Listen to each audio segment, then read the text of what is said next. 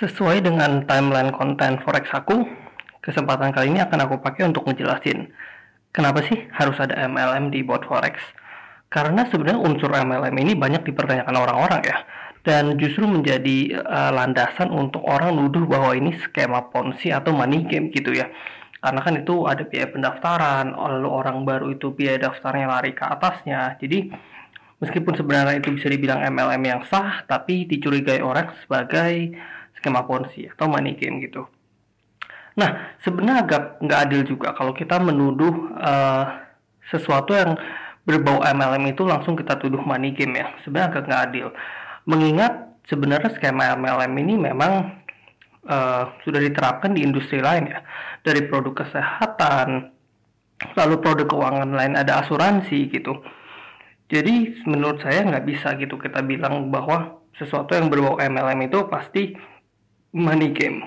Ya, uh, asuransi itu buat teman-teman yang nggak tahu juga sebenarnya ada unsur MLM-nya ya. Jadi kalau teman-teman buka polis asuransi lewat agent itu sebenarnya agentnya itu kemungkinan besar itu bukan karyawan dari asuransinya gitu. Misalnya teman-teman buka asuransi Allianz gitu. Itu kemungkinan besar agent yang kalian temui itu bukan oh, karyawan Allianz tapi merupakan uh, karyawan perusahaan lain yang menjadi agensinya Allianz saya kasih contoh misal untuk agent saya itu uh, nama uh, sorry untuk agent saya itu nama uh, agensinya adalah Vision gitu ya. Nah jadi uh, sama gitu. Bisa dibilang bahwa Vision ini agensinya Allianz kalau di dunia board forex itu ya ada brokernya ada pencipta botnya gitu ya.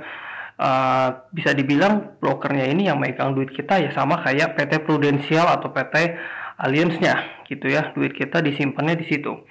Tapi penjualnya itu ya orang-orang yang bekerja atau mendapatkan keuntungan dari uh, agensinya gitu ya. Kalau misalnya agensi di asuransi tadi ada uh, Vision, di Port Forex itu banyaklah ada SmartX, ada DNA, ada IE50, ada Fahrenheit dan lain-lain makin lama makin banyak ya jenisnya gitu.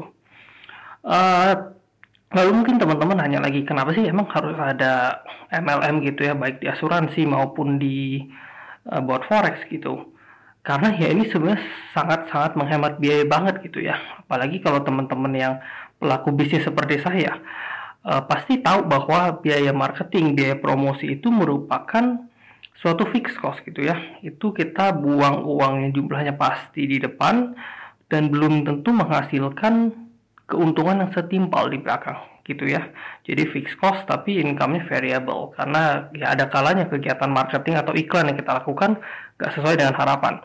Tapi dengan scam MLM, kita hanya memberikan insentif atau dalam tanda kutip gaji kepada orang kalau sudah ada hasilnya ya. Jadi bawa hasil dulu di depan, baru dibayar di belakang. Sehingga ini lebih hemat banyak gitu ya. Makanya ya asuransi saja sudah berpuluh-puluh tahun gitu menggunakan skema ini dan terbukti sukses. Masa iya buat forex menciptakan suatu skema marketing baru yang belum tentu berhasil? Apa enggak lebih baik menggunakan skema yang pasti-pasti aja? Gitu. Itu yang saya bisa uh, berikan pandangan satu ya. Lalu alasan kedua kenapa uh, board forex itu harus MLM karena ada yang bilang juga lah kalau emang lu ngapain ngajak-ngajak orang? Lu cuannya lu makan semua aja. Karena kan ya trading kan memang betul ya si Rosam game. Sebenarnya secara teori semakin banyak kita ajak orang itu harusnya cuannya semakin dikit gitu ya. Tapi uh, buat teman-teman yang udah join board forex atau udah cari tahu seharusnya ngerti bahwa ada skema profit sharing di dalam board forex itu ya uh, ambil contoh gini lah saya ini pencipta bot forex ya. Uh, lalu, lalu bot saya punya target kinerja untung satu persen per hari, sama lah kayak bot bot forex yang kita udah kita coba ini gitu ya. Nah modal saya cuma punya 100 juta nih karena saya bokeh ya. Jadi saya setiap harinya mentok-mentok cuannya cuma satu juta lah gitu ya.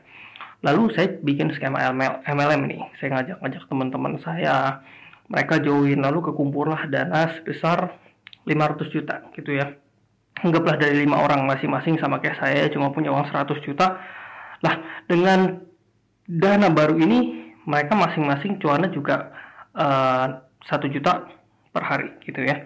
Satu juta per hari dari lima orang itu berarti mereka cuan 5 juta per hari. Lalu saya bikin skema profit sharing gitu. Saya bilang, oke, okay, cuan lu 50% buat lu, 50% buat gue ya. Nah, kan sama kan kayak buat-buat yang ada kita coba itu ya, 50% 50% untuk biasanya plan yang paling murah. Nah, profit dibagi dua ini berarti mereka masing-masing dapatnya cuma 500 ribu ya. Di total 2.500 untuk lima orang, 2.500 nya lari ke saya gitu ya.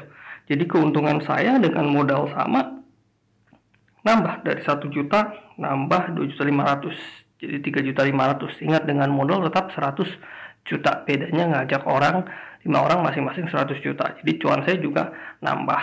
Nah, dari situ seharusnya teman-teman sudah bisa narik kesimpulan ya, kenapa pencipta bot itu menciptakan skema MLM. Karena ya sekaya-kayaknya mereka, ya mereka tetap punya keterbatasan modal dan namanya udah uh, ini ya udah kaya kan next levelnya maunya cuannya makin gede ya. Mereka menciptakan skema MLM ini supaya menggait lebih banyak duit cuannya nambah lalu dengan iming-iming juga orang mendapatkan cuan gitu nah untuk menutup kesimpulannya sih MLM ini bukan berarti ponzi atau money game tapi tidak menutup kemungkinan bahwa memang ada bot-bot forex di luar sana yang sebenarnya uh, skema ponzi atau money game tapi apa ya menyembunyikan diri sebagai suatu uh, bot forex gitu ya.